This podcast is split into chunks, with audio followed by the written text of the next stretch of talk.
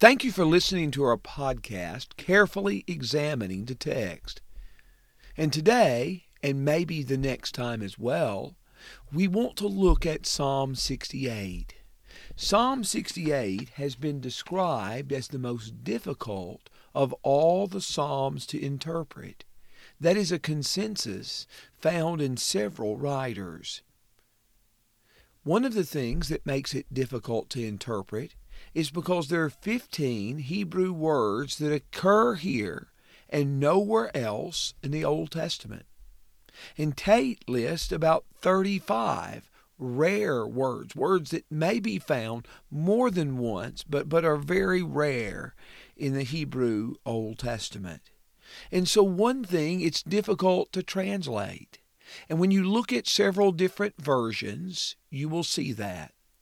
We want to do the best we can at going through Psalm 68 step by step, emphasizing some things that it teaches us about God. Let's start this process little by little. In Psalm 68, the heading states Psalm 68 for the choir director, a psalm of David, a song. The last couple of Psalms, 66 and 67, have not mentioned David in the heading, but this one does. Now, one of the things, and I would say the dominant theme of Psalm 68, is the idea that God is warrior. God is a mighty warrior who defeats his foes. And we encounter that idea from the very first verse. The text tells us in the New American Standard, let God arise, let his enemies be shattered, and let those who hate him flee before him. The New Amer- the, the, that's the New American Standard Bible. The ESV has God shall arise, his enemies shall be scattered. Now, one of the things you see is the New American Standard translates that as a jussive. Let God act. Let God arise. Let his enemies be scattered. Let those who hate him flee. While the ESV translates those as simple future statements God shall arise, his enemies shall be scattered. The, the final difference in interpretation is not profound, but, but just point I'm just pointing out that there are differences in translations from verse 1.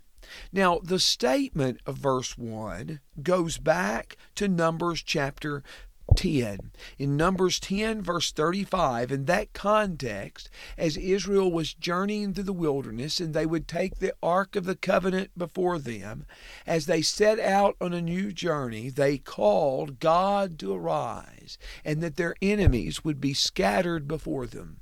The army marching with the Lord as its head and the Ark of the Covenant before them this army would defeat all of its foes. Psalm 68 invokes Numbers 10 and verse 35 and calls on God to continue to stand before his foes. I stated that the most important recurrent theme in Psalm 80 Psalm 68 is the idea of God, a mighty warrior who defeats his foes. And you see that from this first verse. Let God arise, let his enemies be scattered, let those who hate him flee. As smoke is driven away, so drive them away. Psalm 37:20, Hosea 13 verse 3 use the picture of the smoke being driven away as a picture of the wicked. As smoke is driven away, so drive your enemies away. And the text says, As wax melts before the fire, so let the wicked perish before God.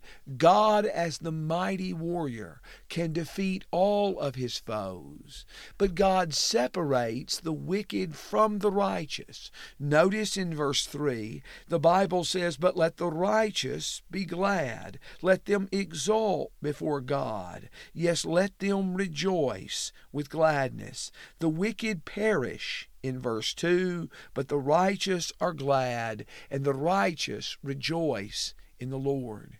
But the idea of God as a mighty warrior who conquers his foes is prominent from verses 1 and 2 on throughout this psalm.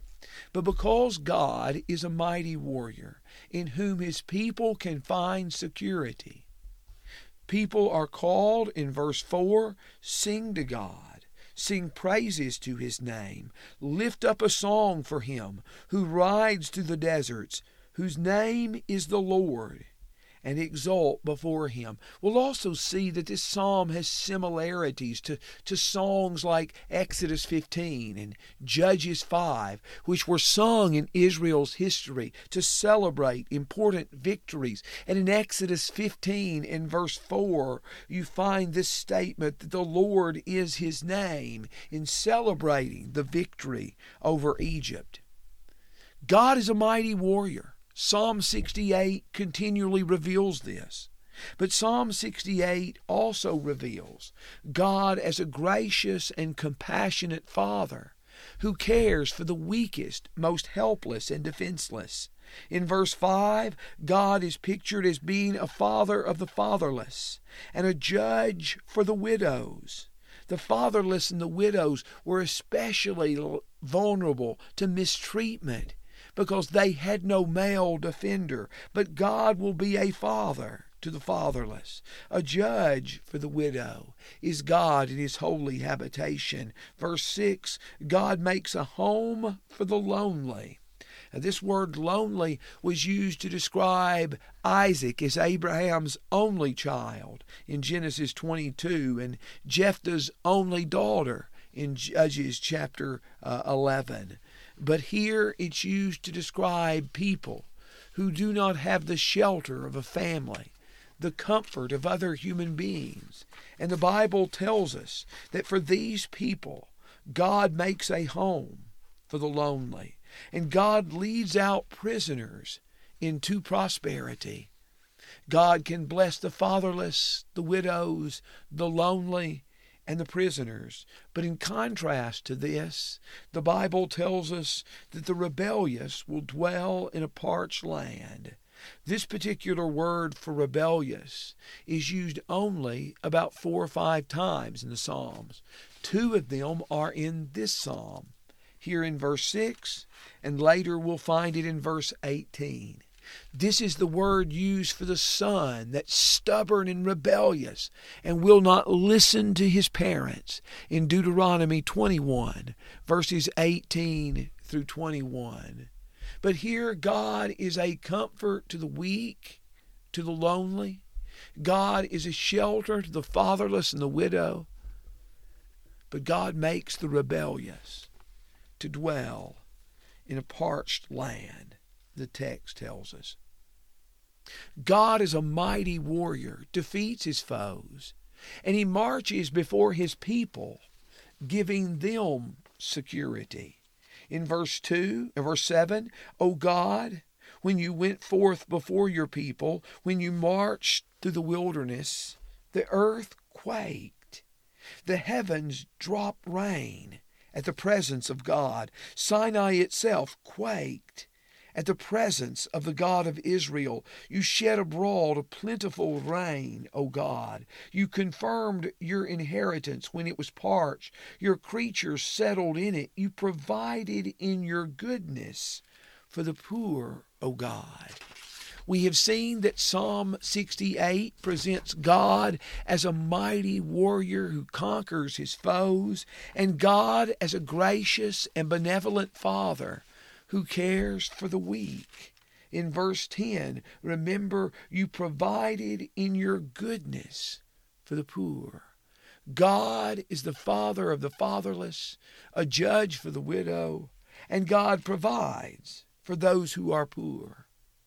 But God is also an awesome and holy God before whom all the world shakes in his presence. We see that in verse 8. In verse 8, the earth quaked, the heavens also dropped rain at his presence. Sinai quaked at the presence of God, the God of Israel. All earth, all the earth, is thrown into upheaval at his presence. Oh, God is an awesome God. In verse 11, the Lord gives the command the women who proclaim the glad tidings or the good tidings are a great host. Often, when a victorious army came back from battle, women greeted them with song and celebration. You see that in Exodus 15, beginning around verse 18. You see that in Judges chapter 11 with Jephthah's daughter. You see that in 1 Samuel 18, verses 6 through 9, with Saul and David returning from the slaughter of Goliath. The women proclaim the good tidings, and they're a great host.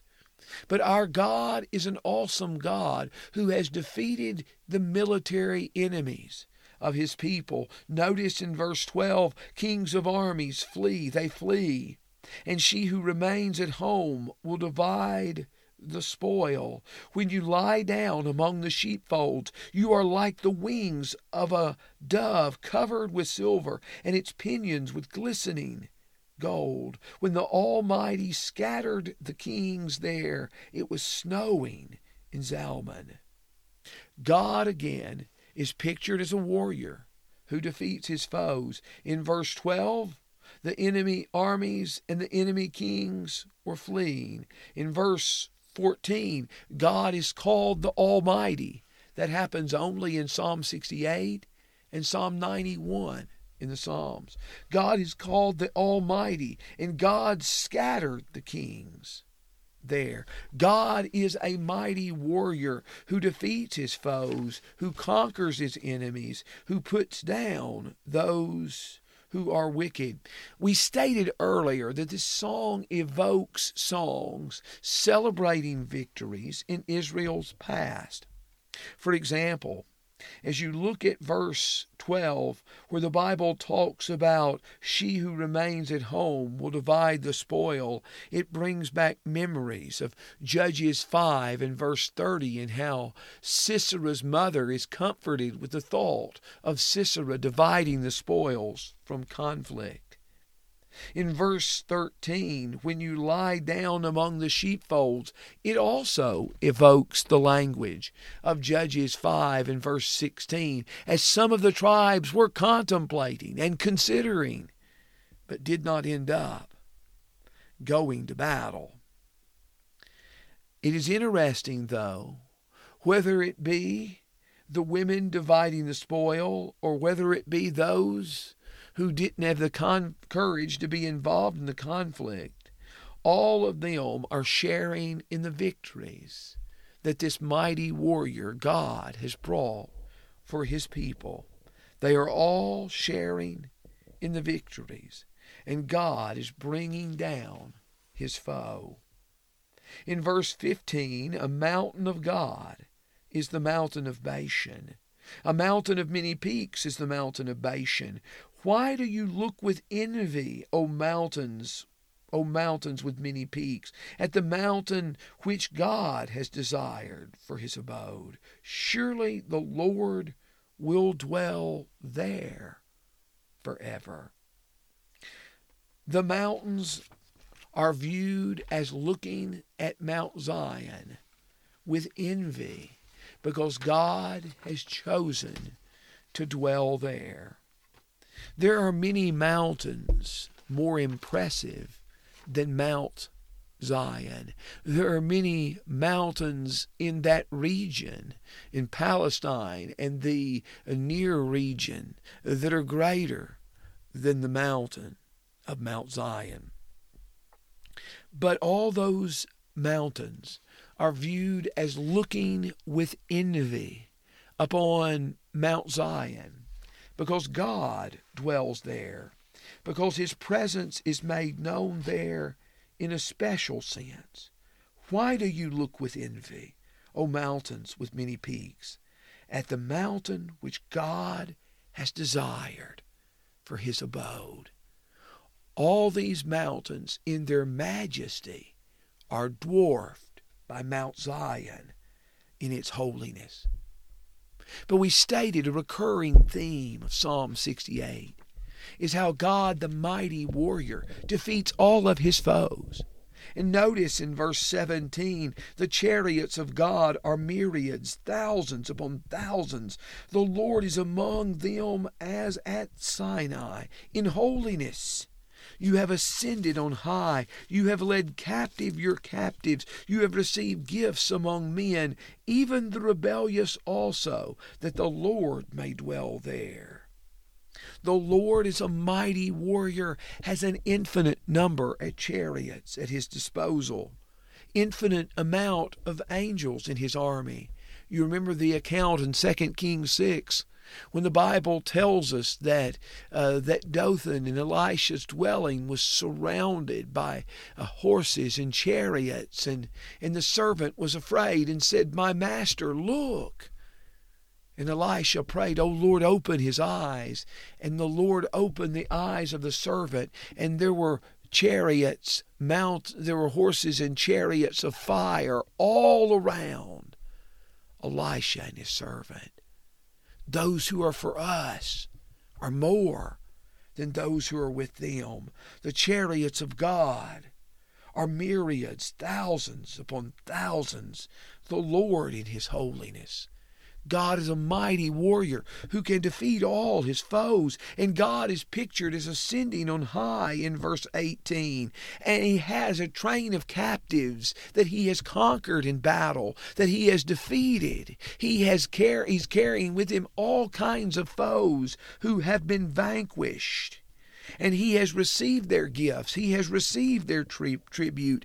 Even the rebellious must bow down and surrender before this God.